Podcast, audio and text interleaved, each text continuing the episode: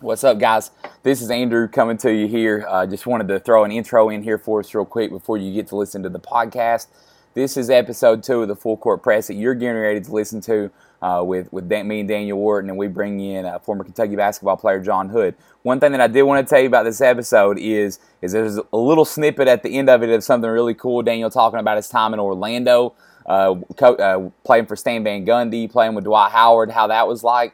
So I encourage you after the, the outro music plays, hang on just a second. You'll get to hear about five minutes of Daniel telling you what it's like playing for Stan Van Gundy, who is currently, um, you know, doing the broadcast for the NBA games right now. So I hope you guys enjoy, and I hope that you stick around in the end to listen to that little little bit, and we will talk more about that in the future. It's just a public service announcement, sponsored by Just Blaze and the good folks at Roc-A-Fella Records. Fellow Americans, it is with the utmost pride and sincerity that I present this recording as a living testament and recollection of history in the making during our generation. Allow me to reintroduce myself. My name is Hov. All right, here we go. This is episode two of the Full Court Press with Andrew Williams and Daniel Orton. Daniel, what's up, man? How are you today? Not much. Doing good. How are you? I'm I'm doing good. We're back, and our, our first episode was, I mean, just heard around the world. Just a, a lot of people are talking about it. Just, I know, you know, uh, that that it went really well, and we had a good time uh, enjoying. So if, if you heard episode one, I'm glad that you're back for episode two, and if not, uh, we welcome you to the Full Court Press. where we're talking basketball and a little bit of everything. We have a special guest joining us today, former Mr. Basketball in the state of Kentucky and national champion Jon Hood. Jon, how are you? Good. How are you all? Man, just trying to survive. Trying trying to survive the uh, the, the, the, the COVID um, pandemic that's going on. I'm a teacher, Jon, so like I've just been in the house the whole time, and they just recently said that you know we're not going back to school uh, until like September 28th or something like that. So I've just been stuck inside, and it's it's tough, man.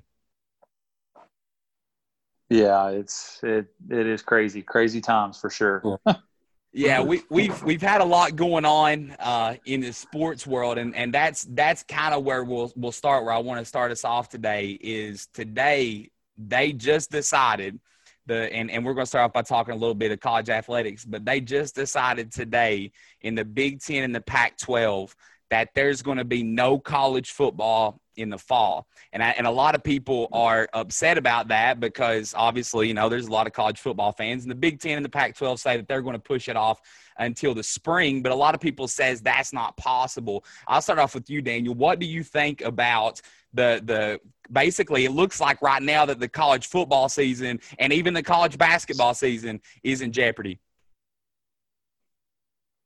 Yeah, you hate it for the players. You really hate it for the players. And then everyone, you know, that has a job that's linked to college basketball, you hate it for them too. But I feel like at the same time, if that's what's necessary to to move forward with everything, that's that's what you got to do.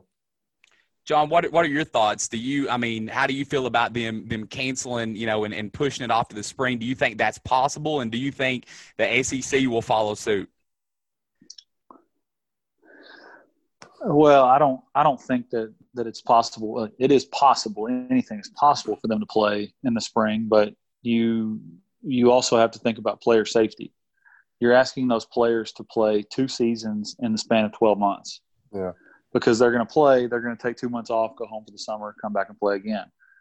And I mean, I'll I'll speak to it. Daniel, I mean, understands it as well they're not these players are not going to get as good as me, as good of medical attention at home as they are on campus. No. I guarantee you, if this was happening our freshman year, we would be tested maybe once every other week. Yeah. And and that's that's not what that's not even. I mean, we're basketball. Supposedly, we're still going to have a season, but I mean, I, I don't see how the SEC backs out of it and postpones just because there's a lot of money down here in the Southeastern Conference. So that's mm-hmm. and that's what that's the biggest part Yeah, I mean, and you're looking at too if if you know a lot of these schools, their revenue does come from football, and and I know in Kentucky, you know, Kentucky makes money off of basketball, but a lot of schools, you know, they're very football heavy. So not having a football season is going to, you know, that that's going to have an impact on a lot of these other sports, and and you and you worry about some of the smaller sports that that don't bring in as much revenue. Are they even going to be able to survive. And, and listen, I'm just going to tell you right now, like if there's not a Kentucky basketball season, the people in Kentucky are, are liable to start an uproar. yeah, they are. you, you, also have to think about all these. I mean, you, are talking about uh, football heavy, but think about all these teams that are getting paid uh, nine hundred thousand to one point two million to come in and get beat thirty, get beat 40 in mm-hmm. football and basketball. I mean, you saw that the MAC was the first conference that did that. That's what the MAC lives off of are those games. Yeah. I mean, Northern Illinois goes to uh, what is it, Purdue and and IU almost every other year. So I mean, that's their that's their entire athletic budget. Yeah. And now you're getting to a point too where I mean I, I think as of right now the the league that's done the best in dealing with this pandemic has been the NBA and their their bubble concept is something that you may you know college basketball may have to look into it, that that college bat you know there may have to be you know different teams go to one particular place and, and play out the conference season and, and do it like that. But i mean I, I don't know. Like like i just think a lot's up in the air and and there's a lot of money to be made. There's a lot of tv money you know that's that's in, involved in this. And and you guys know when when money's involved there's a lot of there's a lot of different decisions that are made yeah, that's true. I feel like that is one way you could go about it. Just like thinking more so on that, like you'd have to find facilities that could fit a bunch of teams where they can have a lot of you can have you know four or five courts and there's facilities out there like i know in texas there's some places with 16 courts to where you could have space for different teams to have practice yes you find like a hotel or a resort where they can all stay and then you know a lot of money is going to have to be put into it as far as testing, as far as security. But honestly, I mean, I feel like it. I mean, it's an idea that they're going to have to talk to the NBA just to kind of see everything they did and, and put forth the effort and put forth the money to do that. Because that might be, I mean, it might be necessary to try and go into a bubble for the NCAA. But you'd have to go into conferences first, like you said. Or you'd have to restructure the conferences. I mean, if, if you play if you play a, a conference only season, I mean, you look at Kentucky and Louisville, and there's 50 miles in between them. You look at Georgia, yeah. Georgia Tech, there's less than that. Yeah. I mean, Florida, Florida State, Jacksonville, all the all those schools down there do it as a as a region, but maybe make it Kentucky, Tennessee, Missouri, some of those surrounding states to where it's still good basketball. So that that'd be one way to do it. And what yeah. you're going to what you're going to have to see is conferences are going to have to work together. Like you said, they're going to they're going to have to you know maybe restructure it based on geography, and and they're going to have to work together. So you may see the ACC work with the ACC, and and you know the, to to kind of work out different regional sites that may work for that. But I mean, we all hope that there's basketball. We all hope that there's football because it's entertainment for us. And and speaking on that, like I don't know about you guys, but Jon, have have you been keeping up with the the NBA restart? You know, since since it's came back. Yes, yes, I've I've watched quite a bit of games. I've watched uh, watched Anthony play, watched Pat play. Um, seen Devin Booker. They're on right now. Um, I think they're in halftime. They're up again. He's having another another good game um, just keeping up with the guys that are down there mainly. Um, what, I've seen Eric play, I think, twice. So what what are some of your takeaways so far? Because I've I've actually like it, I think it, there was you're starting to see the the the actual product kind of ramp up a little bit. Players are getting into shape and and they're getting their legs yep. under them. And the, you know there's a playoff push going on right now. The the the push for the eight seed in the Western Conference, like me and Daniel were talking about early earlier, has been great. And and what what do you see happening? Like who is your pick going forward for the playoffs? What what do you what do you think we see? Well, it's it's going to come down to to Lakers, Milwaukee. I mean, that's just okay. it's inevitable. Which I don't have a problem with that. Yeah, yeah. He, he knows. I don't. I don't. I mean, the best player in the world is playing for the Lakers. Yeah. I mean, he's the best. He's the best player in the world, and he's six Andrew foot eleven. he's six foot eleven, and he's an absolute monster. But Daniel, I watched the first game that they had televised, like that they like really marketed it was it was Clippers Lakers, and before Yeah. Harrell got back, of course. Yeah. So Pat Pat comes in the game and plays 12 minutes in the first half, Uh-huh. and lines up across from LeBron, Of course. and goes Oh, I and, go- No, I saw it. I saw it. I saw it. and he goes plus 11 in the first half. Mhm. And I, I, I tweeted out like, "Oh, this Pat's playing great." and then he gets in the game second half and lines up with Anthony. And I'm like, uh, plus minus is going away real fast right now. Anthony's Anthony is a different animal. So, so Jon, I, That's- I'm a LeBron guy. Like I'm, I'm a huge. I love LeBron. He's my favorite player. I mean, I've, I've, I've stuck with him forever. But what I see from from this, and I, I love watching Anthony too. And what I've seen from this bubble, and I agree with you. I, honest to the Lord, think Anthony Davis is the best player in the world. Oh, I mean, right now he is. I mean, Steph isn't playing. Kevin Durant's not playing. Um, Kawhi Leonard has to share the ball with Paul George, and the, there's not enough basketballs to go around for the both of those guys. Um, actually, I don't think there's enough basketballs to go around for Paul George. Yeah, Just yeah, that, that guy's a gun. yeah. Um, he, I think Anthony is the best player. I I think LeBron is understanding it, and and you can you can tell that he defers to Anthony because it is a changing of the guard, and it's it's it's AD's team. Yeah. True. Daniel, who do you? Daniel, who do like? Jon said Lakers Bucks in the finals. Who do you got in the finals? What do you think? Lakers, and I don't know who. Lakers and Lakers, whoever. I got the Lakers. I got the Lakers winning it too. Not gonna lie to you. I- they're good, man. Like they they've got. I, I just feel like they also have another gear too that they've not showed yet. So like right now they're, they're Because I mean, they got once you when you have reserves, when you have a solid eight that can go in there and give you production night in and night out, it's a different monster. But they go deeper than that. They go nine. They go ten. They go eleven. They go all the way through to the end of their bench. And when you have that, it's a different mindset because you know, uh, you you don't want anyone to get hurt, but things happen. So you have Mhm. guys that Yep. drop. You have to have people that have that veteran mindset that know what exactly what they have to do.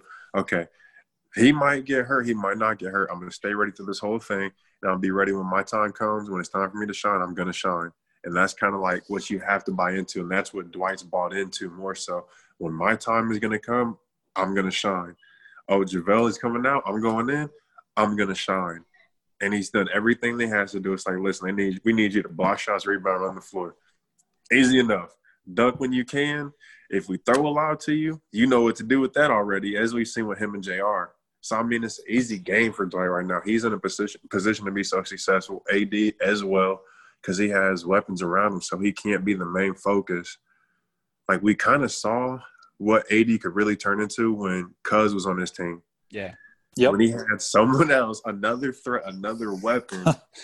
Yep. it's like no hold on hold on so we got these two bigs who's going to help the guards the guards got to come help but they have so much around them they had who like Jrue Holiday they had a squad with that team and so it's like when ad has so many weapons not to mention lebron not to mention jr now dion waiters you got so many weapons it's scary And- JaVale McGee is a true weapon. You have two. I mean, the Lakers. One of the, one of the best shot creators for the Lakers is Rondo. I know he's a step slower, and and I mean, but they're going to get Rondo Is back. Rondo still hurt? Rondo's not. He's not back yet, is he? he's not, not, back he- yet. he- he's, he's, he's Yeah. coming back. that's- yeah. that's they- why I didn't even. That's why I didn't even say Rondo. I mean, you like you can't not mention him, but he's just hurt right now. I know he'll be back, and it's crazy because guys like Rondo, when they come back, they bounce back better than ever too, and he'll And- be playoff ready as soon as he comes back. they just need like Rondo, his ability to create shots. I mean, I know he's not the best shooter, but he can get in the game and he can make shots for other guys and, and spread the floor out. And I just think as a second unit, Rondo's going to be important to them going forward, you know, on into the playoffs because, and, and we know like playoff Rondo, he's always been special. Like he's been a different animal Yep. every year that he He gets. Like, doesn't he- miss. no, Rondo was on that Pelicans team with with cousin AD. Like they playoff Rondo, he's special, and so I I, I agree with you. Another thing, when you got guys that have played together and have developed chemistry, it's dangerous too. It's super dangerous when you can patch, you know, two guys from here, three guys from here. Oh, hold on, y'all all have played together. This is gonna be beautiful. Like it's gonna be perfect, gonna be amazing. I feel like that's one thing that helped our team was I had played against Bled so much going into college. I played against them. I can't remember what AAU team it was. Maybe the Birmingham Ice. Or that Yep. sounds familiar. I don't know. Yep. I can't, I can't. But I played against, him so much in Orlando, and then I played against Cuz. I feel like every tournament there for a cool minute. So I didn't even know like Bled was in the picture with coming. As soon as they, I said, "Who? Are you sure?" Ari Blitz. Okay, perfect. Because I played with John pretty much. I played with Jon Hood in a bunch of camps, a bunch of camps, and I played with John Wall at like what was it, Nike camp, and so yeah. Once I knew we had everything coming together, it was going to be dangerous. Let's let so let's let's jump right into that then. And and last time we talked a lot about uh, daniel's recruitment and you know his his choice of picking kentucky. Jon i know that you won mr basketball in the state of kentucky and i know it was a different Yep. experience for you because i mean there there's i mean i'm i've born and raised in kentucky. There's an inherent pressure that any good basketball player from kentucky like should be at kentucky. So like what what was the recruitment process like for you? Did you feel that pressure of like going to kentucky and being a star or did you grow up wanting to go to Kentucky? What was that like? Well, when I was getting recruited, what I mean, one thing Dad did a really good job of was was making me understand that Kentucky was another team. And like my freshman year of high school, I didn't, I wasn't recruited at all. And I mean, I had one offer, and that was Murray State, which was a local hour and twenty five down the road. And I mean, that was my first offer. And then Middle Tennessee came, and and then kind of I jumped on the the AAU circuit and wound up playing up in the 17s as a, as a 16 and that's how i mean i know daniel did it as well. He probably did it way before then probably did it as a 15 but Yeah, that too. yeah i mean I, I did it as a 16 got got good exposure for two years and tried to treat it like any other school. I mean andy kennedy was at Ole miss. That was a choice. Bruce pearl was at tennessee. That was a choice. Um, coach felton was at georgia. I took an unofficial to Duke, and Duke told me that they were not going to offer me because they had their list of guys, and if they didn't go get their list of, if they didn't get their list of guys, then they just passed on on getting like they didn't go farther down their their depth chart or their wish list. Uh, well, that's that's just total BS. But they did not get the guy that they wanted, which was Leslie McDonald. Daniel Mhm. Leslie wound up going to to North Carolina. Yep. But I mean, and then I I signed and committed to UK, and it was I was the first one of that class to do it. Then came GJ, then came Daniel, and then the, when the coaching switch happened, it was mass exodus except for me and Daniel. So we would text like every other day, like, "Uh, you still going? like, what's what's uh, what's what's going on?" So Yeah, because there was like a part, like a, a situation of limbo and like kind of panic.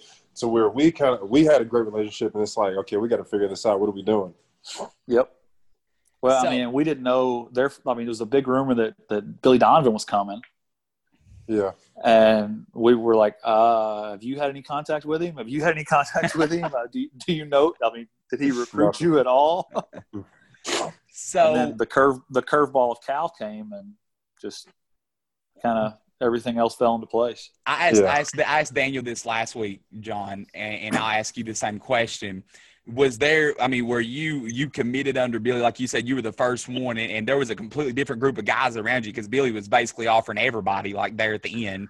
And and was it was there a moment after Billy left and Cal came that you were hesitant? Like, did Cal reach back out to you, or or, or were, were you all in from the get go, or was there a re recruitment process? The only thing that I really heard from Cal was he was going to watch my Derby City All Star game, the der- the which one was that? the one in Louisville. Okay, and I just I went into it and I just was hell bent and determined on going absolutely nuts. And there, like the first half, I went absolutely nuts. and then I heard after the games, like we we're we're gonna keep like okay, well that's wonderful, perfect. That's kind of kind of all I really heard from him. And then I got a text like these are moving dates, all that.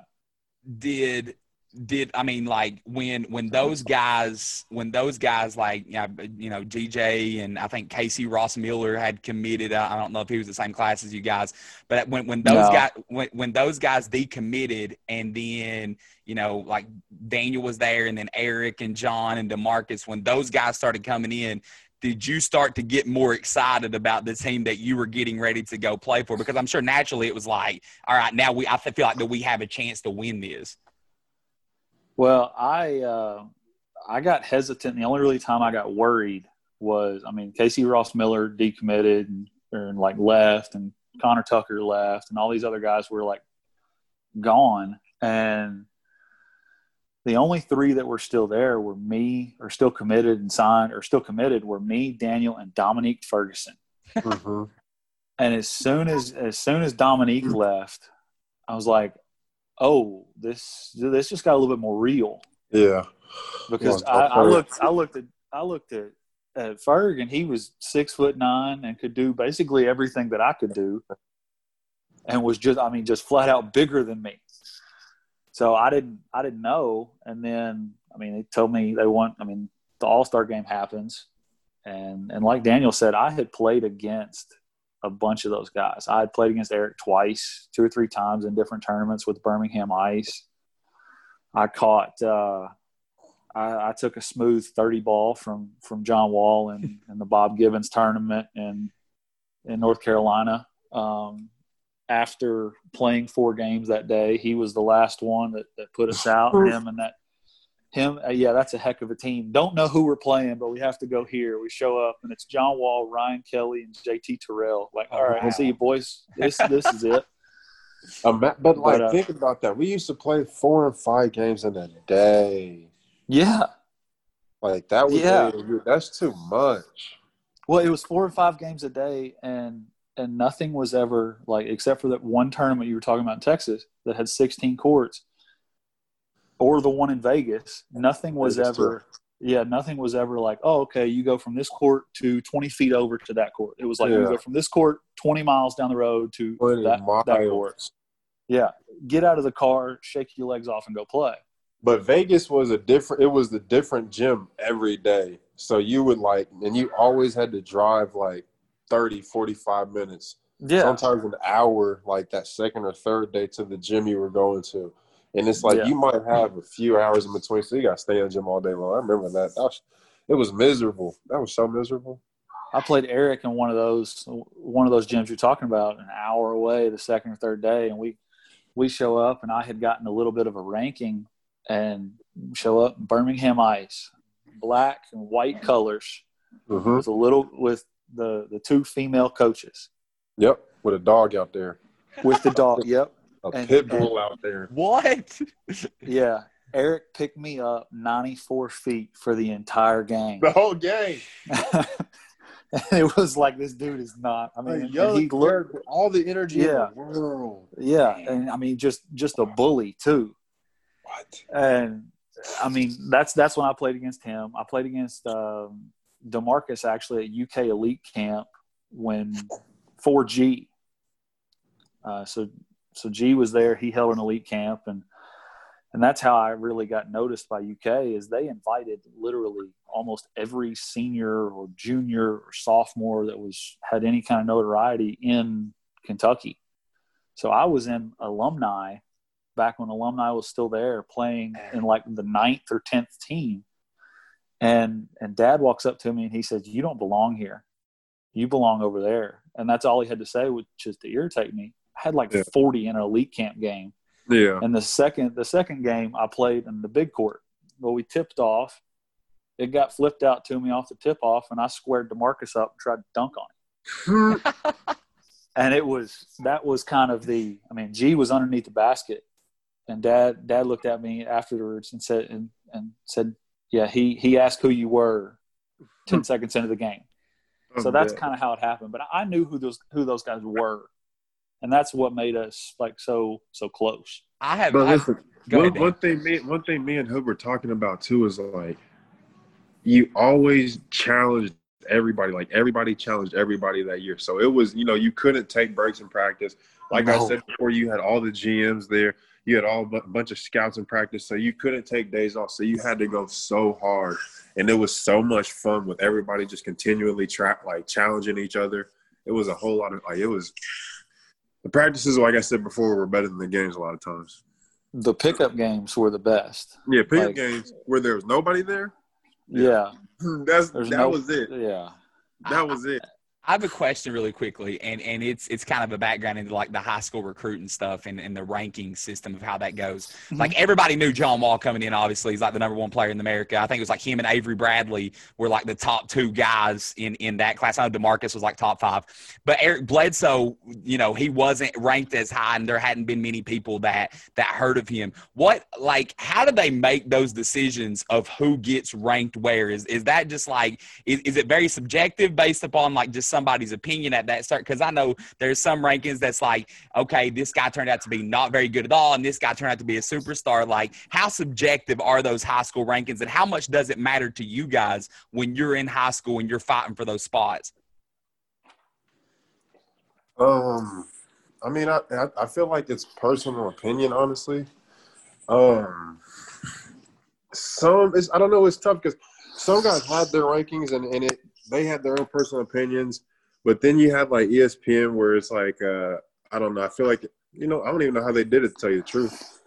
You paid it. I paid attention to it at first because it was cool to be notarized and it was cool to see it on the website. But after a while, you're just like, man, I don't care about this. the highest. I mean, I start by saying this: it depends on who sees you at what Mhm. point in the summer. Because just like just like an NBA or in college, guys get hot. yeah. I mean, you you got guys that get just scorching, and that that my last summer I got hot and I could not turn it off, and it felt like I was throwing it, throwing it in the ocean from wherever. I got as high as 19 in one in like rivals or something like that. But I mean, does it did it matter then? I mean, it was fun to see where you racked like ranked against people, but I mean, looking back in, in that 2009, John Wall will give Avery Bat, Avery Bradley 50, 24, 32, and 10 every which way. But it DeMarcus was- Cousins It was, it was fun Cousins- to see those battles too. Though it was so much fun to watch those battles. DeMarcus Cousins hated Derrick Favors so much and still hates Derrick Favors so much. He'll give him he'll try to give him 50 every single night. You watch, it happens. But does it matter to me now? I mean, go ahead and look it up and see see who's ranked ahead of Kawhi Leonard right now. I mean, that's that was me. So what what was your Jon? What was your relationship like with Billy? Because me and Daniel talked about it, and he Daniel really didn't have you know too deep of a relationship with Billy. Um, No. But how, how what was your relationship with him like, Jon? uh, my relationship with him was good. Um, my relationship with Coach Cox was better, which is normally what you see with with assistant coaches. Yeah. Um, and Daniel, I don't know who recruited you. I think it was Sip. Yep. But- Sip, 'cause I had the relationship. Coach Sip, me and Sip go way back till I was like, because Coach Sip coached my brother in college. Okay. So I knew Sip when I was nine, ten years old. No, maybe Okay. I was 11 at that point. Because he was at Oklahoma State with my brother and Eddie Sutton. I got you. I mean, Mhm. Cox. I had a better relationship with Coach Cox, just because I mean that's who that's who was in charge of recruiting me. Yeah. I mean, G came in and, and he had all this like for our for my in home and after I was already signed, he came in and like laid out all this stuff, like told me what he wanted, told me this, told me that. Like I mean, we had a good relationship. I'd still hear from him every now and then. I'll I'll call him up or he'll call me still. But I mean, it's am I going to watch this? I mean, I'll I'll definitely watch if there's a season when they go to Gonzaga and play. I will buy ESPN Plus or will do whatever rent for that night because that's going to be a 40 ball. and but G is going to come out of the gates and going to have them like amped up to play for the first 15 minutes. Do you think, Jon? Do you think that he gets like a bad rap with Kentucky fans? Like, do you think that he's like unfairly looked at, or, or what are your thoughts about people's perceptions of him? Well, perception is reality, number one. And he didn't win. Yeah. I mean, if if he goes to the Final Four, people look at him. People probably say he's eccentric and look at him like they do Mike Leach Yeah. in college football. It, it's it's just a matter of if you if you win or not. If you don't, then no one cares, especially not at Kentucky. No. So And that's that- that, that- that's my opinion. that brings me to my next thing because you guys were talking about assistants and, and their impact and I and I, I don't think the, the normal fan realizes you know that a lot of times the players are much closer with the assistants than they are the actual head coach and I mean in Kentucky like you know we're talking Kentucky right now uh, KP Kenny Payne just took the job to go and be the assistant coach for the New York Knicks which was a, a very big move what is your all's thoughts? I mean, I'm, I, I know it's a step up for Kenny. I know it's a big promotion for him. How does it affect? Because I, I think that really hurts Kentucky, don't you guys? I mean, what what is your thoughts on KP leaving Kentucky and going to New York? I saw they hired somebody to replace him, or, or they hired somebody for that uh, Yeah. assistant job. I don't know. I don't know much about his background, but I mean, I feel like if he can kind of bring the same, I feel like they're going to make a smart enough hire to realize, okay, this is what we need to bring in, and we're going to be able to pick up the slack. That I don't. Time will tell. To tell you the truth, time will tell. Such a great coach. I, you know, I've heard great things about him, and I know he gets that. Players need that relationship with an assistant coach, and that's huge. So, you know, He uh, KP is. I mean, it, it says something. I saw the tweet today from one of the guys that works at UK. He's been in the pro- he's been at the program for 10 years he just left and not and it's it's a highly like criticized program for 10 years. He leaves and no one has a bad thing to say about him at all. I mean it, there's i mean tweets have come out. I mean just as a coach he's he's told kind of mentored to other younger guys that are getting into the coaching world. I mean and it, eh, like me and Will Martin, I've heard him say it to Will and, and say it to me once now, but he used to say it to Will all the time, who's the head coach at Missouri Western now. They don't care how much you know, they care about how much you care about them. Yeah. And that's, I mean, I, I think that speaks volumes, but he is the greatest skill development coach that I worked with. He, I mean, you look at the guys that he's gotten into the league. Josh Harrelson made it into the league for a couple of years. And if you'd have told me Josh Harrelson was going to make it in the league the first time I saw him after he transferred from SWIC, I'd have laughed at you. And Josh has had a super successful career overseas. Yes. He's playing Yep. well in Japan. I saw I saw Josh in Japan this year, playing super well in Japan. Got a home in Osaka. He's doing really well. Um, I saw that tweet from Will too, though. How about Will Martin though? Yeah, How about yeah, that was that's a per, that's a perfect done. situation for him, wasn't it? How about the him and the things he's done? So, Will Martin was like one of our managers when we were there. Yep. and it's just so awesome because he like puts in the work, puts in the time. I know a lot of those guys don't think we notice what they do for us, but we do. Yeah, And like, like he was like, I, I really didn't even have a favorite. I loved him. Who else was there? Mark Evans, Will Barton, uh, Brett, Will- Brett Will Miller. Barton. Love Brett too. Oh, I still talk to Brett every now and then. I still talk to all those guys. I need Yeah. Mark's number actually. I gotta find Mark's number. Mark Mark has hair now, That's like long, That's- like long hair. you're lying.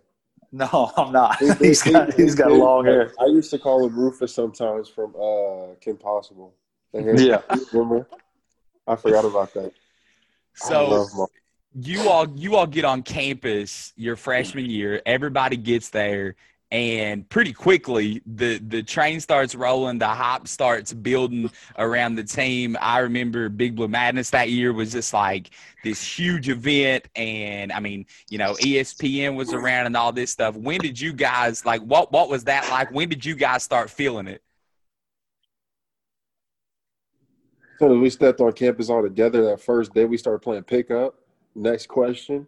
Because we no, saw we no. saw The, the first day we saw, What? first day I knew that it was that it was real. Was we were in summer session, and this joker Daniel Orton doesn't show up for summer session. He stays out in California and works No, out I with was- Frank. Look, I was just telling Andrew Williams. I went Yeah. to the first um the first Yeah, you of May. session. I was Yeah. by myself. Yeah, I went in May. Yeah, I was there Yeah, you- by myself doing That's all- right. everything. I was so bored that whole time, just working out and doing like doing homework. There was really nobody there because yeah, there was nobody there from uh last year really, and then like even Pat came out to work out with me with Frank. yeah. So I mean, but but before Pat came out there, like we all did the eight week session, and John Wall shows up for the six week session, but he comes on an unofficial visit. I don't know how he was able to do it, but he came on an unofficial visit like the first week that we were there in the eight week session. Uh-huh. and he and is the second day we played pickup. He played that day because he had to get Yeah. cleared or something. Yeah. And he goes he goes down the lane and just rocks the rim, and everybody went, "Yep, that's the best player. That's him." of course, that was it for me because I knew what Daniel was bringing to the table. Because Yeah. if, but and what Daniel was bringing was if John would have come down the lane and wrapped that ball in his left hand and tried to dunk it, Daniel was coming to put him like in the wall somewhere. It was the toughness. Yeah. That's what Daniel was bringing. No, matter of fact, no. Like I told, I think I told him this before. Like Bled tried me. Bled went baseline. I'll never forget, and he took off. Like Bled's super explosive, so he takes off. I'm like, oh, he really took off. So I jumped as high as I could, blocked it. Thank God, didn't get dunked on. But he fell, almost fell down. I caught him. I'm like, bro, you good? He's like, yeah. I was like, I didn't know he's gonna try all that. He just laughed because he just he really tried to dunk on me. He tried so hard to dunk on me. Oh, my, I was like, okay, yeah. Every time he go up, I can't play around with him no more. But that, that's what we were talking about. You you had to challenge people. That's what Daniel was Mhm. saying. Like in pickup, if the guards pick up that summer, if you got ripped out front, which I was playing backup point guard for whatever reason, so and and he Cal had him. He said, "John and Eric, you need to play on the same team." Like, okay, this is no, Scary. not good. Yeah, scary. And then you add you add with those two the best open gym pickup player in the history of the world in Darius Miller. Um, they don't. I mean, they just didn't lose. But like Eric and John would pick me, and then they would like fan out wide, going the other end, Mm-hmm. but would wait on the other guard that they just ripped, and give them a chance to block it at the rim. Yep. You saw so many posters that way, and I mean, Yep. they got me a couple times that way. I mean, it, it was the competition level was crazy. Yeah. And when Daniel got there, we were playing. I mean, when school wasn't in, like on Saturdays and stuff, we were playing pickup twice a day. Yeah. We were playing about eleven thirty, and then we were playing about eight thirty, Yeah. and we were hard. playing a seven game series minimum. It wasn't like oh, first one, best out of seven, or all this. It was seven games minimum. Because you didn't want to. You didn't Yeah. want to leave. You didn't want to leave the gym on a loss. Nobody wanted to leave on a loss. Yeah, it was that. That's what made it special. let me let me ask you guys this there from that year the year before the only people that returned were perry ramon and pat i'm, I'm i think those are the only three were they Mark well krebs yeah krebs too Yep. uh, were they receptive to the new guys coming in did it take time to build that relationship that bridge between one year and the next or did it kind of just click instantly or, or what was that process like Well, it was also Dre and Darius. Yeah Yep. yeah and, and Josh. Yeah. so we had we had seven returners and six new guys is what it was. yeah They were, I mean, in the summers we would play, we would have the battles where it was uh, returners versus new guys, and I mean it was just the bragging rights is all it was. Nah, you knew who. Like it was basically who's trying to get that start spot. Yeah, they they told us like every spot's open for open right now for. We don't know what the, what the depth chart is gonna be. We don't know what the starting line is gonna be. Like y'all gotta go out here and play and figure figure everything out. And we kind of did that way. and the one you do not want to be guarded by, if when that is said, is DeAndre Liggins. yeah I don't think I took an open shot all summer. It was- he is DeAndre Liggins. I mean, this is coming from my perspective. I, obviously, I'm not playing, I'm watching, but DeAndre Liggins uh, has to be probably the best on ball defender I've ever seen at Kentucky. By far. yep. Am I right about The that? best, like, he's he's also the best off the ball defender. yeah, I mean, listen, just seeing him because you got to realize me and Dre played together one year in Orlando, and the next year after that in Oklahoma City, and just watching him guard, really like match up with JJ Redick, and then watching him because he would take on the challenger of guarding, trying to guard KD, and guard trying to guard Russ too, and just to see him day in day out every single day, like him and Jeremy Lamb used to have some battles too. Used to have some battles. I learned a lot from Dre.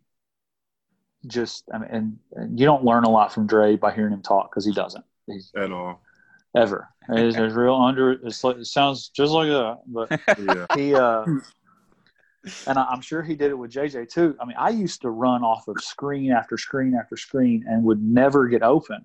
And the reason why is is is you you hear these guys that, that trail the screeners, and I know just from from knowing Dre, he had to do it with JJ. Yeah, Dre would definitely. It trail. was- Dre would it- trail outside hip though, yeah, he would. and you'd never be able to get away from him. And then he started like he started picking up on little things from Jameer. I remember Jameer would tell him, he's like, "Listen, if that big is trying to like really, if he's too wide, you just got to hit that knee, and I promise you, he'll never he'll never put that knee out again. Because if a big is too wide, it's an illegal screen on a big. Right. But if, if you're straight up, then you're good. But if that if that if your leg is out too much and they run into your knee or to your knee or to your hip, he's like, get low, so you hit him right on the knee. I'm like, mirror, like, bruh, that hurt. He's like, that's the point. You gonna do it again? Okay yeah. get that, but still, that hurts. But it was also like a bunch of things I learned from vets. Like I had a super vet loaded team in Orlando, so I learned so much from everybody. Like sitting next to Jameer on the plane, talking to him, and then just kind of picking his mind on everything. You learned a lot of things, and it's like I feel like that's what DeAndre got from JJ too. Because I remember J- Dre first texted me like the first. He was like, bro, he's like, what's what's JJ's problem? I'm like, like JJ, JJ's an asshole, but he's a good dude. Like you'll see. That's all I can tell you. So Yeah. like literally, literally the next week, he was like, "Man, JJ just took me shopping. You know, he talked like we had like nice lunch. You know, we had a nice lunch and just talked to him. I'm like, yeah, I told you, JJ, he's an asshole, but he's a super nice dude. At the Yeah. same time, just when he steps on in those four lines, he means business, and he's not playing Yep. as it should be. I mean, he's he's 37 years old right now, and he's still balling. Like he's he's playing for the Pelicans, and and still, I mean, probably one of the top four best shooters in the league still to this day. I mean, but I mean- body's still in great shape, and like he'll probably hang around till he's 40 just because of the stuff that he's able to do. He's a Yep. constant professional. Best way to describe him. Yeah. But I mean, you just you just learned so much from those guys that were returning. I mean, you learned a lot from Pat. You learned a lot from Perry, Ramon Harris, uh, Krebby, um, Josh, all of them. It was Because they But- saw the opportunity to get to get a championship out of it too. yeah. Everybody They really they knew what just- was coming.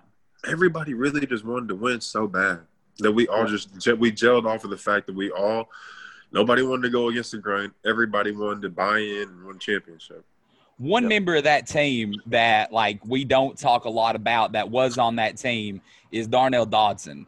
Um, what what was he like? Why doesn't he get the same recognition that like you guys do and some of the other guys do? What was what was the Darnell Dodson experience on that team? Darnell, Dodson- because he transferred. That's I why. love yeah, I love Darnell too. I love he, tra- he transferred to Southern Miss. That's why you don't get the. I mean, you don't. He doesn't get the notoriety, or, or people don't like remember him as much. Yeah. But I mean, Darnell was great. Darnell, Darnell Darnell and I had some battles. Phenomenal shooter, sneaky athletic. But yeah, like he used like it was like dang Darnell, you can use athleticism all the time. He didn't ever, he didn't always use athleticism because he could shoot so well.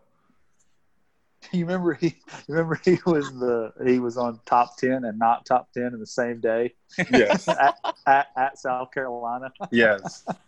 He dunked all over Robert Muldrow and then missed a wide open dunk. you guys you guys go you you start that season and, and i'm sitting here looking i'm just looking back at, at some of the games um what are i mean I, I remember the first game was morehead state and you you know wall wasn't out there and that was the first time i think as fans that we really understood how good eric bledsoe was because i mean he dominated that morehead state game then the miami game was next john wall comes in and hits that buzzer beater um, towards the end of the game then you had like the north carolina game that was big what are some games from that year that really stick out to you all? I don't Florida the most to me because I got I got on the Sports Center top ten with that. I had like three blocks in a row. So that sticks out to me. Um, Drexel, huh? Drexel, Dre- For sure, without a the doubt, 2000 win game. Yeah. without a doubt. The Sam Houston State game sticks out to me because that little dude come in and was just firing. And he, that little dude could not miss. We were in trouble that game. Same thing as Devin Downey when we were actually. in Yeah. trouble. Oh crap, Devin Downey. Yeah. So I mean, listen, we got like like we said before, you get everybody's best effort. Yeah. You get everybody's best effort, like especially when you get in the conference play. Like there wasn't Ole Miss, Mississippi State. Everybody was coming for South Carolina. Everybody was coming for LSU. Yeah, some dogs down at LSU. He has some dogs at, at Mississippi State. Mississippi dogs State. everywhere. Mississippi State had Dee Bost, Ravern Johnson, Jarvis Um, Varnado. Jarvis Varnado, and they had two other guards that were like six foot five that played the four spot. Yeah. I mean, Mississippi State, my freshman year, I played six seconds. I played one out of bounds play. Ravern Johnson ran a curl, and I curled it, chased him the entire way. He caught it in three point line. I jumped up, same contest, everything perfect, great defense. Dude was six foot seven, shot the ball a foot and a half over top of his head. It went in, and on the way back down the court on the offensive end, I saw Dre walking to the scores table. Well, yep, here it comes. So, I, I remember, man, like I, I know the Connecticut game was big, you know, playing that Madison Square Garden. That that that was that was a fun game playing against Kemba. Um, that was a really good Connecticut team, you know. hey, bro, R.I.P. Sticks, man. That's crazy. Y'all hear about Yeah. Stanley? Yeah. that's wild. Yeah. because Stanley. So Stanley was, he was like, like me and Stanley had a close the relationship because he got drafted to Orlando the same year that I did. So we literally had to go through everything together, like interviews together with Orlando. We had to go to rookie the rookie transition program together. And so while you're at the rookie transition program, you're like there for a week. You do go through all the things that are to come, everything. They're trying to prepare you for the upcoming season, which is not enough time. And so we kind of had to go through that, and you got to work out the whole time you're there. So me and him were doing workouts together. They had us in Orlando early. We spent probably the whole summer together, to be honest with you. wow. He's just like a super good dude, super quiet, country, and just a super nice dude. Well, Good you player. talk about that. You talk about that UConn team, and, and and Kemba gets all the notoriety. Kemba wasn't the best player on that team. Dy- Dyson gave us fits. Yeah, yeah. No, but I mean, we, yeah, that's tough. And I, I remember Eric and John just taking over that game. oh, most definitely. And I mean, uh, Kemba got me the, the next year. Kemba got me in Maui. Hey, we're mean, in that, Maui. We're we're in Maui, Daniel. We're we're we're running. We're, I'm running back down on defense, and we were supposed to be in a zone because I was in the game and Kemba was in the game, so it Yeah. just makes sense to be in a zone. And I run the wing and go to my spot, and Cal's screaming, "Man!" So I get the closest guy, and they flip it out to Kemba. He go. He goes between the legs, cross, step back, and I'm like, no, not going to get there. That's just not happening. It went in, and we were we are on the plane ride back, and uh, and Cal, Cal's had like pulling people up to like watch tape with him. Yeah. This eight eight hour plane ride, like on Thanksgiving. He's like, "What could you have done better? What could you have done- better?" He didn't say anything to me. He just kept rewinding the tape and like, "Where'd you go? Where'd you go? Where'd you go?" And and finally, he was he said, "All right, uh, that's fine." So I walked by Robes, and Robes looked at me and smiled and just shook his head. then then he comes back to my seat and goes, "Look, I mean, you did what you could. Like he, he- he knows that. There's nothing you could have done." I'm dead. Rose. Rose was awesome, like about that stuff too. Though I would get crossed and everything, and Rose would say something. The game before that, Daniel, we're playing Washington. Me and Jarrod Polson are our two guards, like Yeah. our ball handle, like and playing defense guards. Yeah. And you know, Robes get the board and hold it up. So we come out and, and JP, his name is next to to number ten. Like, okay, my name is next to number four. Like, all right, I go out there. Oh no, Jarrod, you got Abdul Gaddy. I got I got Isaiah Thomas. No, no, switch. This isn't happening. Switch. I, I was not about to have have that happen. Yeah, it's You all, it was bad. like honestly, being real with you, Abdul Gaddy's still a, a hell of a matchup too.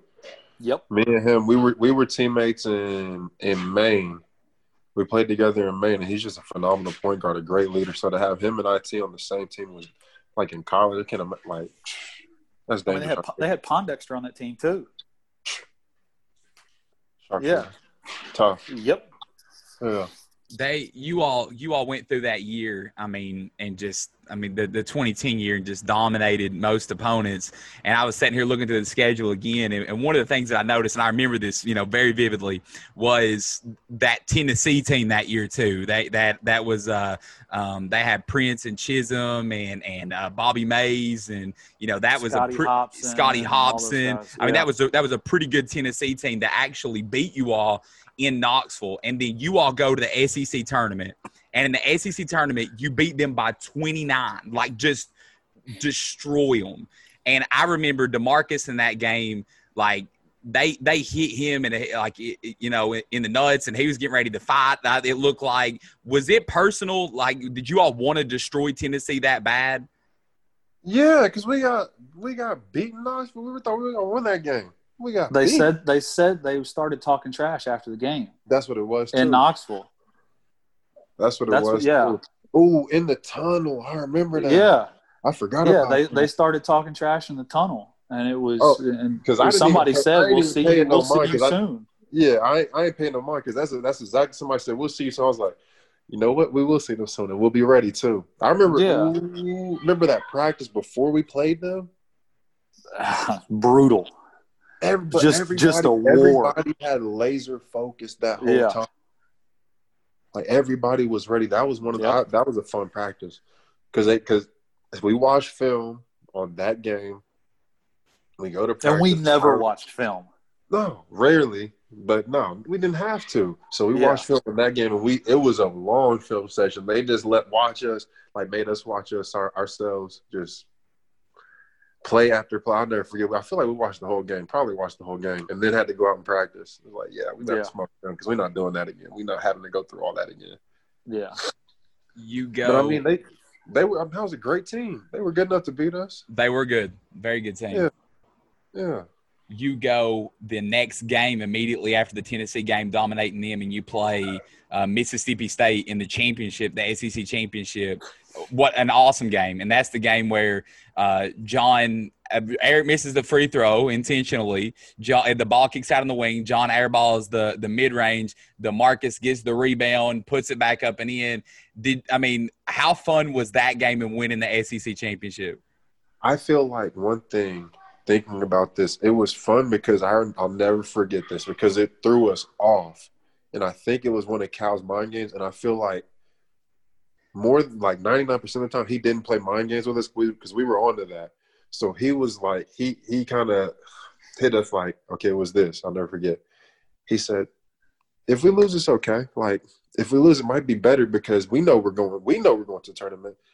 Mississippi State if they win the SEC championship, they might even be able to get into the tournament too. So that'd be more SEC teams in the tournament. We were like, lose. Like, what is he talking Yeah. about? We're gonna lose? Like, does he Yeah. think we're gonna lose? No, we about to go out and beat them. We got to go beat them. I'll never forget that. And looking back on it now, it's like that was genius. Well, when when John airballed the the three to win it, like outright, in the I as soon as he let it go, I was like, "That's good." I thought it. I thought it was down, just because it's John. Yes, true. There was no. I mean, it, it was John. we uh, had we, did, we had that much faith on him. Yeah, As a that's that. So what does that say? That's tough. As a freshman, and John Wall could not hit a three to save his life Nah. half But I the mean, all- season. we all we all just knew it was going in. You know what's going Yeah. in. It's good. But yeah, You and then we win- rushed the floor. We rushed the court. Like Ramon ran on the court and tackled. Yeah. I didn't Tackle rush the court because I didn't want us to get a T. I was thinking ahead. I don't think I really See, rushed the court that hard. You and me were still standing there Yeah, because we're like that was that that tied the game up. yeah, Yeah, yeah. I didn't. I didn't want to rush the court. I knew, I knew it was. Yeah, because we knew it wasn't over yet. Yeah. You, I'll tell all you, you asked you asked the games that stuck out, and and I, I talked about Rhodes and how genius he was, and, and the funny things that he did. We played Vanderbilt at home. Yeah. And AJ Ogilvy, Yeah, big that's a man. Australian, had Yeah. been on a tear coming Yeah. into the game, and he scored once on Demarcus, and Coach took Demarcus out and put Daniel in.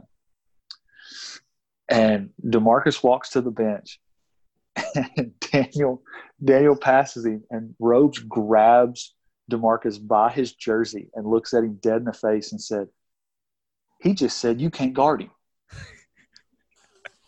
And and Demarcus said, "Who?" And Rhodes said, "That big Australian said you can't guard him. He said you ain't as he said you ain't as good as him." And Demarcus Demarcus looked at Cal and said, "I'm going back in."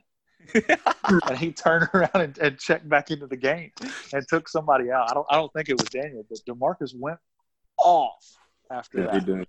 He did. was But dude, dude did not say a word either.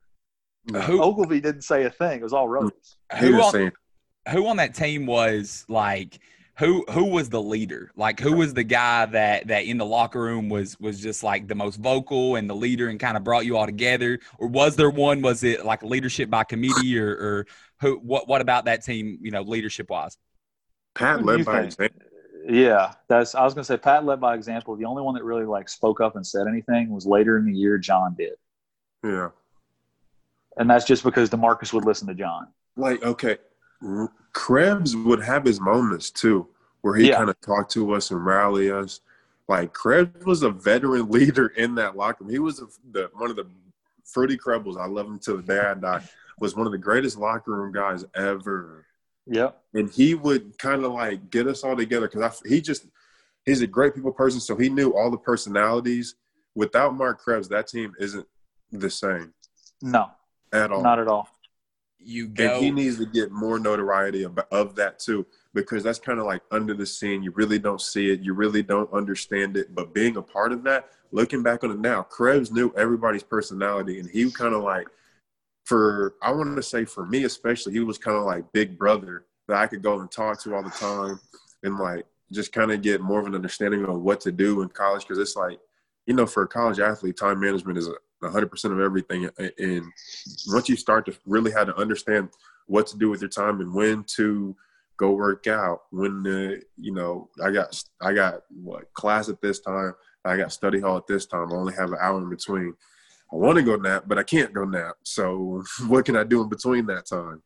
And he was kind of like one of those guys I talked to, and then kind of I don't know. He was just super cool on helping us get through. I feel like and that's something that I, that I didn't understand until my later years in college was the time management, when to go work out, when to take the nap, when to study, Mhm. when to do this, when to do that. I mean, but you also look at that team. That team's not the same without Perry Stevenson Yeah, at all. because Perry brought that like, okay, it's serious, it's serious. This is tiptoeing the line of too serious. Let's bring it back a little bit.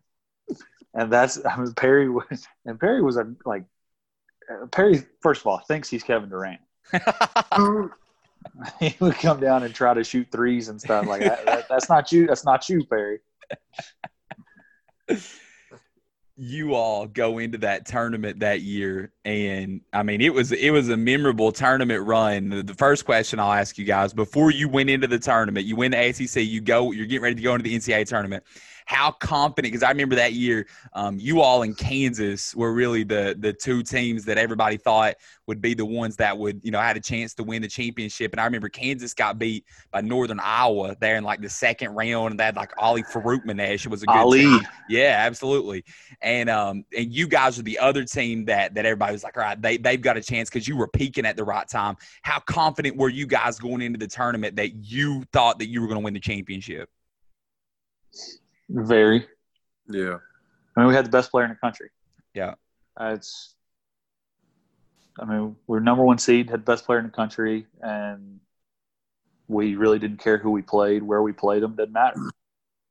The line them up and play. it it took us a little while to get our get our groove going, but once we did, we were on a roll, and it felt like it felt like waking up and brushing your teeth. Honestly, like you, you know, it's just something you got to do every day. We're gonna go up. We're gonna go to work. We're gonna show up. We're gonna, you know, play hard as hell and come out with a win. Which at, at that point, I wasn't playing in every game or or in a lot of games that that late in the season. I played in every single tournament game, Yeah. every last one of them. ETSU beat beat them by what thirty five or something. Yeah. I can't even Wake. Forest, Wake Forest. The guy didn't shake Demarcus's hand. Thirty. What was that? What, hold on a second now. You got to tell me more about that. What happened? before the The- game. Yeah, the big man from Wake Forest. Like you in the tournament, you go shake the other person Yeah. like that you're guarding. Pretty much, you go and shake his hand half court. Well, the guy like just refused to go to half court. Demarcus was already there, and Demarcus came back like, "Okay, yeah," and like he'll he'll regret that. That's that that's what he said coming back, and or something along those lines. I mean, and then you have Eric took offense to that too. Eric went off. he had eight Everybody threes that took game. offense to it. We all took offense to it. Yeah,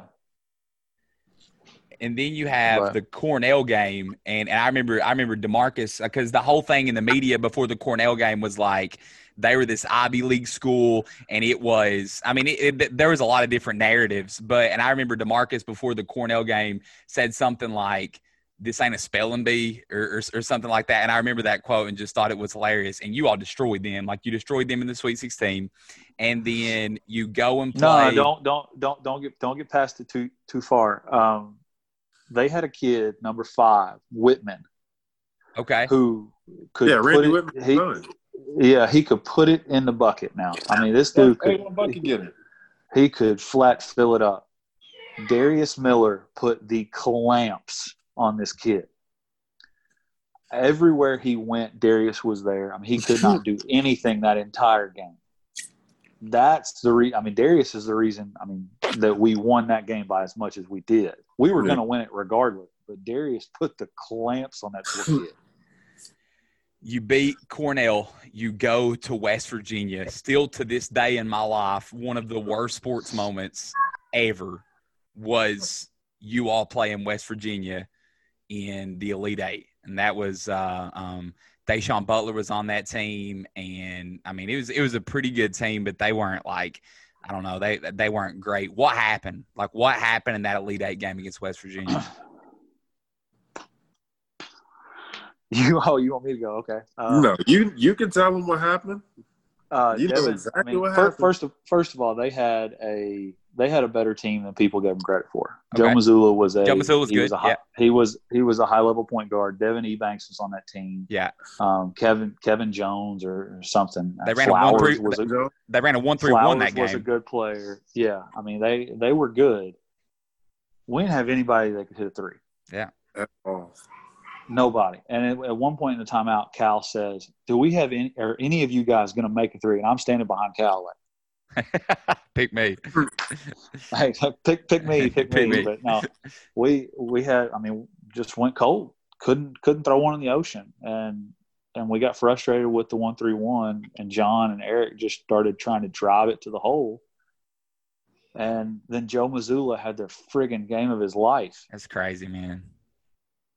So That was crazy. I mean, that's that's what that's what I that, that's my view on it. I mean, What do, what do you think, Daniel? I mean, pretty much like you said, we couldn't hit any threes. And then it was like, who was it that hit like a couple big threes? Was it Flowers? yeah. I can't remember. It was No, somebody it's who Jones. threw- Jones. Was it Jones? Yeah. they had, like I feel like I got switched on him or I matched up with him and he hit a three, like a deep three. And I look at the bench, I'm like, wait, hold on. I know I read the scouting report. That wasn't on the scouting report, fam. yeah. but I had to guard him way out there. Like, hold on, what did like we missed Yeah. some things here. We missed some things. I feel like they just had some. They had like they had some some weapons for us. They had some tricks up their sleeve. They're ready. You play that I game. mean, they they beat us. They they outscore us in the first half, and they don't make a two point bucket. it's crazy. Mm-hmm. Everything was threes and and field, and free throws. Which I feel like that's another thing. Like NCAA refs call so many fouls. Yeah, They're, terrible. they're- no, not even that. They're just super inconsistent. Yeah, Like you know, and you know, you should know within the first five minutes of the game. All right, is this going to be physical or are they going to be blowing the whistle? but you just don't know what you're going to get with officiating in the NCAA. That's the tough part. You you play that game ten times. How many times do you guys win that game? Like if you played West Virginia in a ten game series, how many times do you win? Not the, like I, you can't really. I don't know. You can't really predict it because it's like after the first game, you kind of get a feel for each other. Then, you, Yeah. if you go into a series, that's the beauty of, of March Madness. There is no series. You got one game to win it. You got to figure it all out within that time span. You don't have the series where you can, oh, okay, they went to a one three one, so this is how we're going to match up the next game. You can't even do a, do a series out of it because it's not that. It's really tough to say. Out of ten, out of ten games, don't know because they might switch up their their system again. What was the locker room like after the game was over? dead quiet. You can just say dead. You don't have to say quiet. It was dead. Yeah, just dead. That's that's the best way to say it. was, Is dead. That was that was an atmosphere you didn't want to walk into, and it was literally just the players and coaches. And I don't like. I remember we were just sitting there for so long. Then you see like John Hayden walk in. Uh, you see Peevy walk in, DeWayne Peevy walk in, and just you know trying to console us, talk to us, and it's like you know whoever's family came they could come in and talk to us because we were just like so sad. Like I kind of we all realized it hit me later, and like you started to really think about like, dang, like it's over. my last year, and this this will this will tell you a, a good bit. My last year, we lost national championship game to UConn. Yeah. The first year hit harder. Man. That's I mean that that's how bad it was. I mean, and and That my was in- last that was year, in- That was in Dallas, right? my last year, yeah, yeah, yeah. Because I went Yeah. to that game, and it's like I even knew I went to the game. It's like. "Fam, I'm not even gonna go to the locker room because they don't even want to see me right now. You really just don't. You really just kind of want. I wanted to be by myself. That's how I took it. I just like, I just wanted to be by myself and like not talk to anybody. Like I didn't. I don't think I had my phone for like three days straight. I didn't want to talk to anybody. I didn't want nothing. Like you want you. I literally wanted nothing to do with anybody. I was that hurt. John, you can tell me, and, and maybe I'm wrong about this, but it felt like in the 2010 game, you know, you're talking about the 2014 championship. In the 2010 game, it just felt like, I mean, you couldn't hit a shot. It didn't feel like it feel like you guys were tied or anything like that. But the 2014 championship, it felt like that. I mean, for the first time that whole tournament, that you guys got a little tight. Am I right about that, or, or am, am I just was I seeing that wrong, or No, it, it wasn't that. It was. I mean, we're down 16 in the in the first half, yeah, and I'm I'm to the point to where, in, midway through the first half, when we're down 16, screw it, I'm gonna say what I think. And Yeah. he's sitting up in front of me on this little stool, and I jump up on the the first little step right there and just start dog cussing. Go zone, go zone, go zone, go zone. So he, we go zone and we cut it to like six going into the half. And I'm I'm thinking, all right, this is it because we kept Napier and Boatright out of the lane. yeah, We go in the locker room and the adjustments made. We're going to go man, and that's why it, like it just took the wind out of my sails, like because we couldn't keep anybody out of the lane. We couldn't. And I mean, we didn't have the guy. I mean, Willie was hurt, so we didn't have a guy to come across and really just like clean the glass.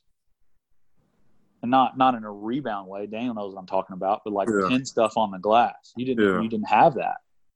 So all you gotta do, he- all you gotta do is once or twice, and they're second guessing themselves.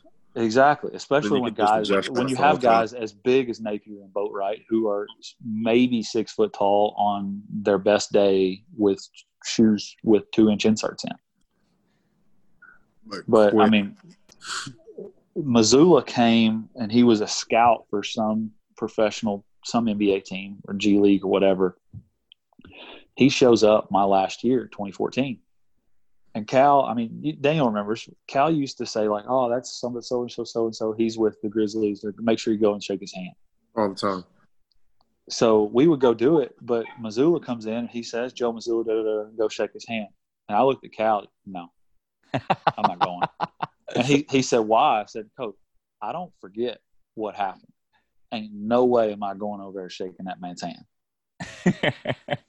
So it's, it, I mean, to this day, it's still personal. let's Yeah. Let's brighten it up a little bit. I, Daniel was telling me that you two were roommates in, Yeah. in college. I want to know what that experience is like. The Jon Hood, Daniel Orton uh, roommate freshman year. What what's going on there? Uh, a little bit of everything, honestly. It the was wild. first the first night we were in, I got like I went to go get a TV, so like we're about to go to sleep, and Hood's like, I went to Walmart to get a movie. I'm like, okay, what movie? I think I had my I had my Xbox at the time, so he's like, he just popped in. He's like, you'll see. So I look up, and this man is playing the Big Lebowski. I'm like, okay, let's do it. I think I Daniel, the Big Lebowski maybe two times before this, so I was like, yeah, okay, I love this movie. Let's watch it. There was Dan- so much I forgot. Daniel, I wa- I want you to tell me because you told a really good story to me off the podcast last time. Can you Uh-huh. tell me the uh, the Darius Miller Domino's magnet story again? What went on with with the Domino's Oh, magnet and you all getting like I want to hear that. Oh, so okay. So like I figured out uh, dang, what was it? Oh yeah, once so I was at we went somewhere, I forgot, and I saw the Domino's magnet on top of the delivery guy's. Hood knows this too because he's seen it. I It wasn't Domino's. It was Pizza Hut. It was Pizza. it Pizza was Hut. Pizza Hut. Pizza It Hut. Sorry, Pizza yeah, Hut, Pizza yeah. Hut magnet. I took it off his car, and I was using it like I would park on campus because I used to always get towed. So I'm like, man, I'm always getting towed. So I stole the, the Pizza Hut magnet and put it on top of my car, and I would park basically anywhere close to campus. and I guarantee. And so I just like, okay, they're just gonna think it's a pizza delivery guy. But I know there were some people who were like, man, that pizza delivery guy's been there a couple hours. Like, I wonder how long does it really take to deliver pizzas, or if he just really bring pizzas that often.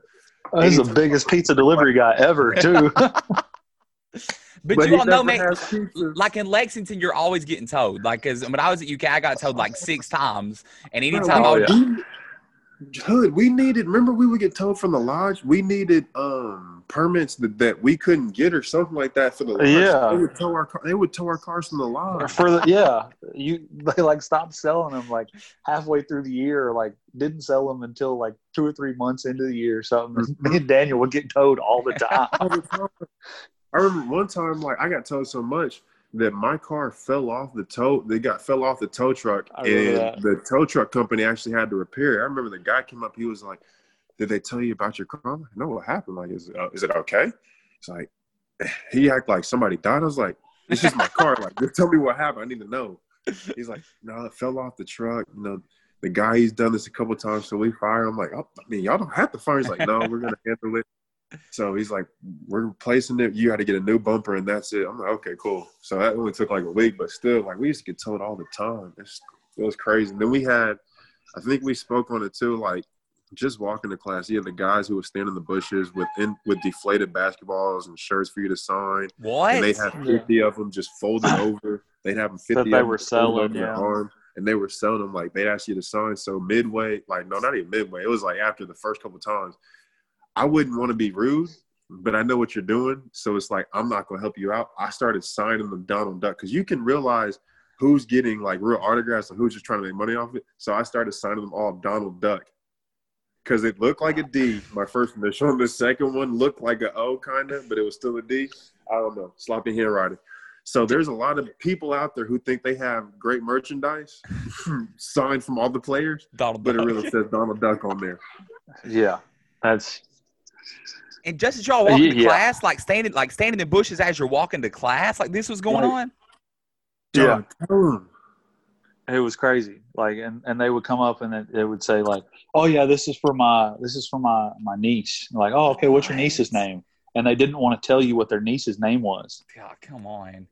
So I, that that's how I started doing it. Oh, what, what's your niece's name? What's your Yeah. what's your grandmother twice removed's name? What what, what is it? And, Start and if they personalizing they- yeah everything. yeah, uh, you personalize everything, they can't sell it. So I, and there got, was just one guy that was there the in, my entire five years, and I guarantee you, I signed over two hundred things for this one person. I can imagine. I got, I got a And good he one. started using like his kids to do it. Yeah. That- I mean, and don't get me wrong, it's not like we hated signing autographs. Like even like as a players, like like my cousins, they would want like a autograph basketball from like all of us, or sometimes you know one of the other guys. It's like, okay, yeah, I can do that. Like I, these are all my friends. Like we can go ask them for that. But it's like if we know you're gonna sell it, like then we Yeah. start to have a problem with it. That uh, do, do you remember Big Mike walking in our room? All the time, bro. no, and, give, and giving it one of these. Have you signed this? Slung it, no look at us. To break the ice, yes. Yeah, that was the Oh, worst. God.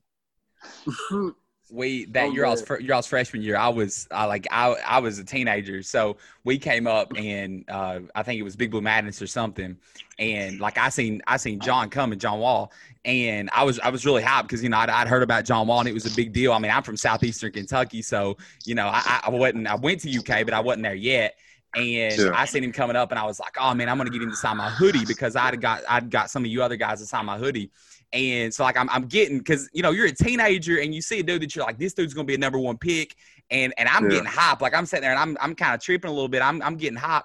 John walks up and he's getting closer. I'm like, all right, man, I'm gonna get him to sign this. I'm like, hey, John, like I'm talking all nervous and crap. I'm like, hey, John, you signed my hoodie. He says, yeah, man, you got a got a marker. And so like I'm I'm literally like little jittery because I'm I'm a little bit starstruck. I'm reaching in my pocket Yeah. to find this marker, and I think I've got it. And I pull out my chapstick and I hand it to John. Like I'm just, I'm not even paying attention. And I, I hand him my chapstick, and he looked at me like I was the dumbest human being like in the world. And I, and I, I was just like, I was, I, I was, I was like, I'm so sorry, and I was, I was super embarrassed. And he just keeps walking, like, and I never got that. I just sat there, and I was so disheartened. I was like, I'm the dumbest human being in the history because I literally tried to hand John Wall my chapstick.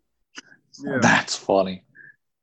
They probably thought you were just messing with him. I guarantee that's why he kept walking. They probably thought you were Yeah. I, I, I mean, I was just, I was so, I was, cause I was like 16 or something, and I was so nervous, and I was like, oh man, John, you signed my hoodie, and I handed, I handed him that chapstick. I ended up like, cause we were standing right beside, uh, we were standing right beside Memorial, and I ended up just like throwing my chapstick on the road, and somebody ran over it, and like I, my day was just ruined for the rest of that day. So I mean, it was, it, it was, it was a crappy day. John, I got a question for you, um, Actually- real quick. hold on. To, to speak on that, just like thinking more so when you start to understand, like Kentucky fans, you're not alone.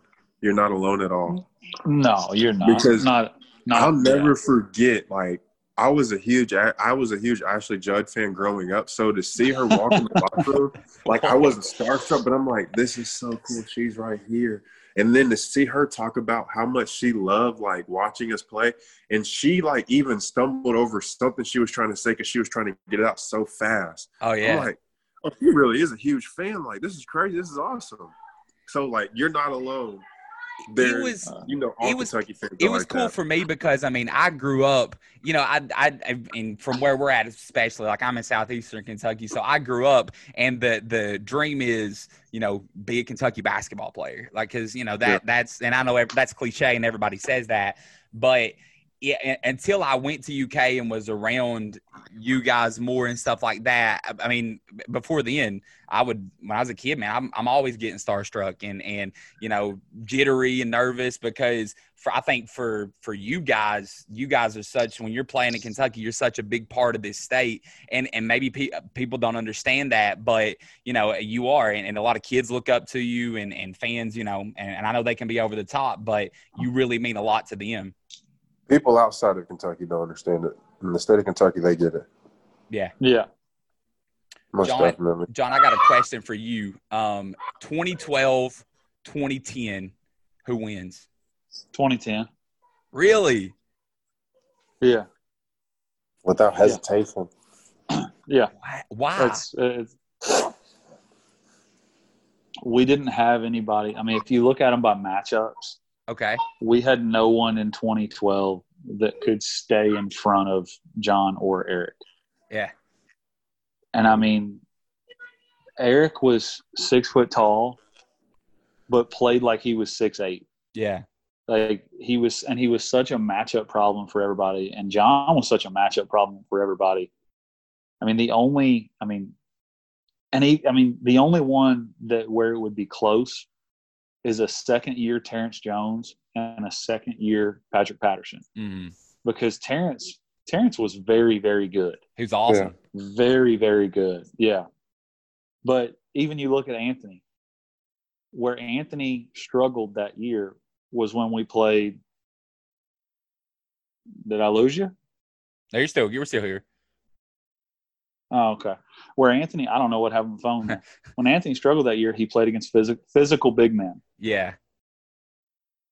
Daniel, Demarcus, Josh, Shoot, physical big man. Yeah, and Pat. But I mean, you got to have Pat. You Pat's got to guard Terrence Jones at that point. Yeah, no, he has to. He does have to. But and it's like we had so many bigs were sending at you too. Oh yeah, It was like I- Demarcus is gonna play, and then you know as soon as he needs a break, you throw me in the mix. If either one of us get in foul trouble, you still got Josh. Like you just had right. too many weapons, way too many weapons. So I mean, it, but, and and it wasn't like the physicality of it wasn't like what it is in the NBA either. Because No. in college, you have to do a bunch of your work in the post before the ball is Yep. thrown down there. We got to work early. I mean, and you can you can just lay on people early. Yeah, and I mean, Michael Kidd Gilchrist maybe gives us problems, but I think Coach, I think Cal understands enough to where you look at you look at Mike and you guard him from the from the paint and say, okay, go ahead, fog him, shoot him all you want, we don't care. And As that's we- that, that that's how you beat it. As we get closer to the as we get closer to, to the end here, John and and I because we what we want to do, me and Daniel is bring people on and let them tell you know their story and and what's happened with them after you left Kentucky. Um, where where did your path lead you, and and you know where where has that led you to now? And and as you look back on your days at Kentucky, I know it's a lot, but as you look back on your days at Kentucky, like how do you remember those days? how I remember them was good. Um, I mean, national championship, multiple Final Fours, but then you have heartbreak as well. Mhm. I mean, Yeah. 2010 we get knocked out. We lose in the first round of the NIT in 2013. Um, that no one really ever wants to talk about. Um, we get knocked out of the SEC tournament first round that year as well. Yeah, I lose in Final Fours.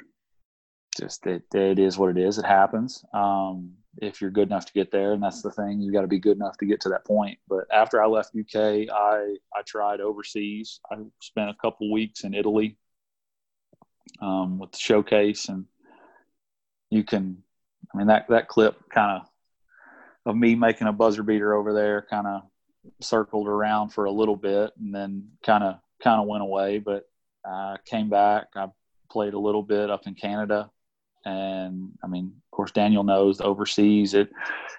They tell you one thing, and then it's not that. Um, I got to I got to Canada, and it was uh, it was nine guys living in a five bedroom house with one working shower. wow, I had to share a bedroom with Travis Relaford, wow, and I mean, that making eighteen hundred dollars a month before forty five percent Canadian taxes. I said, mm, I'm coming home, and I got in. I spent a little bit just kind of doing a little bit of everything. I've done some TV stuff in, in Lexington.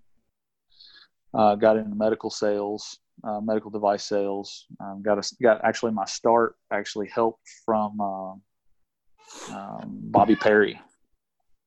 Actually helped me get into the Cool. business, and um, my wife is. I mean, we got married in 2017 in, in August, so it was three years. This year, this this month, earlier this month, and uh, for our anniversary. But uh, we we stayed around Lexington for a while. She's in occupational therapy school. She's almost done. awesome. Just has a little bit left in her rotation, but we're down in Owensboro now. That's where my work has taken me.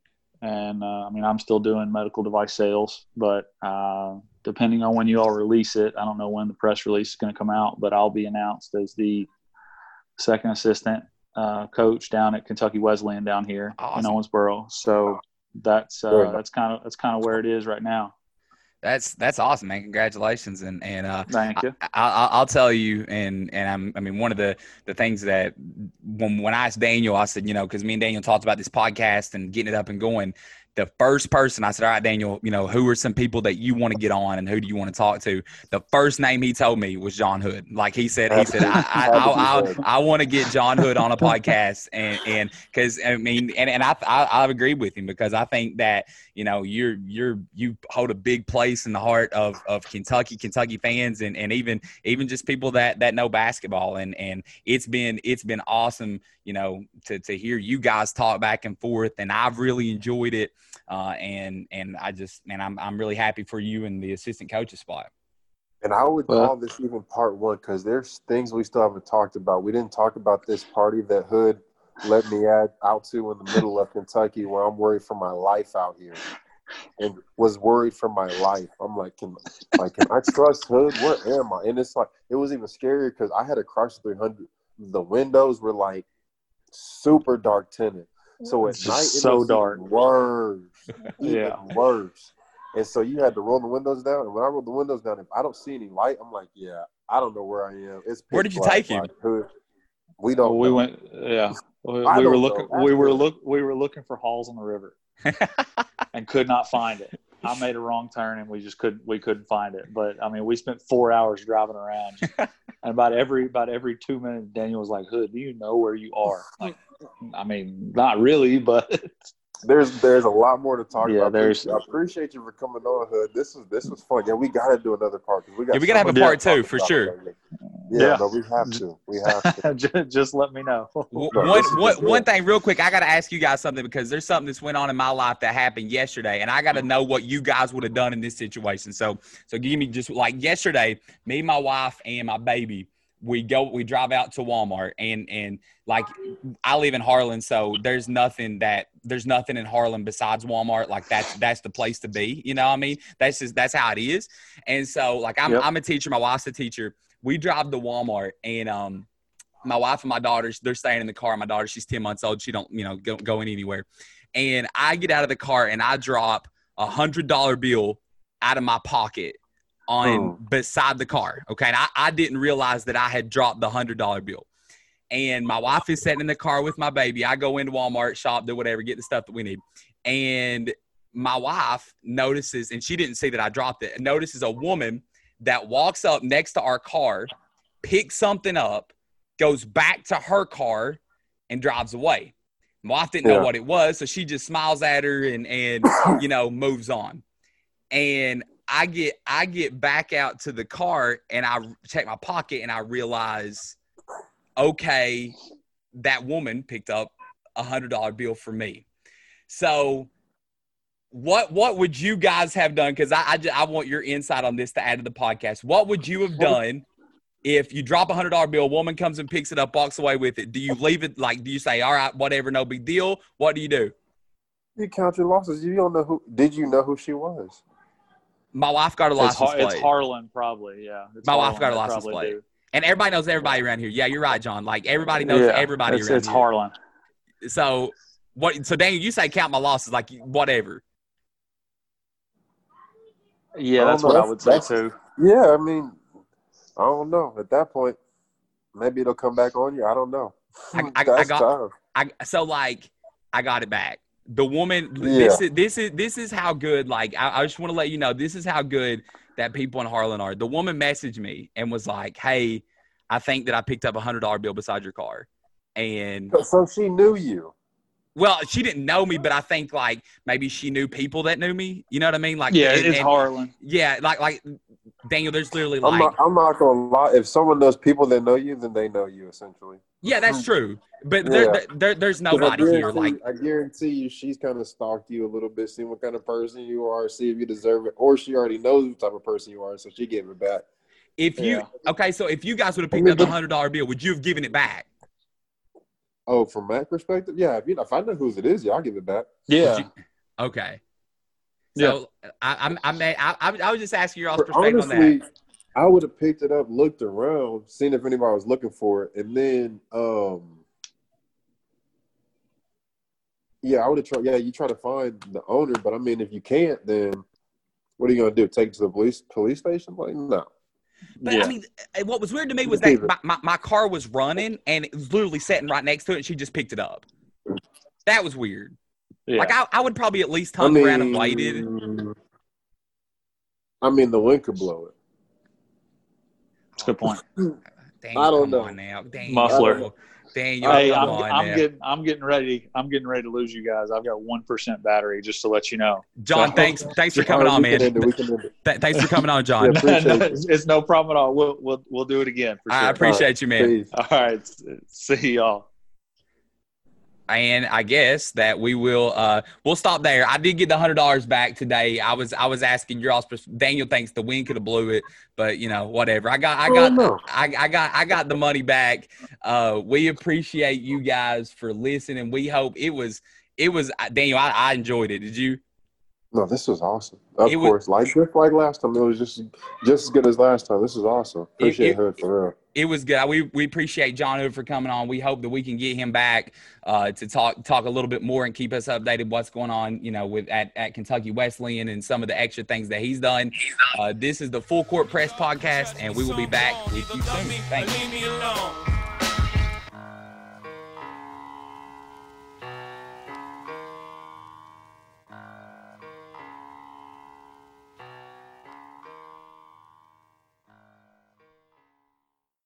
Like, was uh, Stan Van was your coach? Like, he was the coach when you were in Orlando.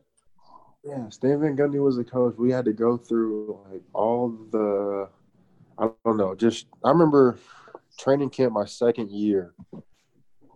I literally fell asleep in the cold tub just from being so tired. Oh, what's up, Hood? What's up?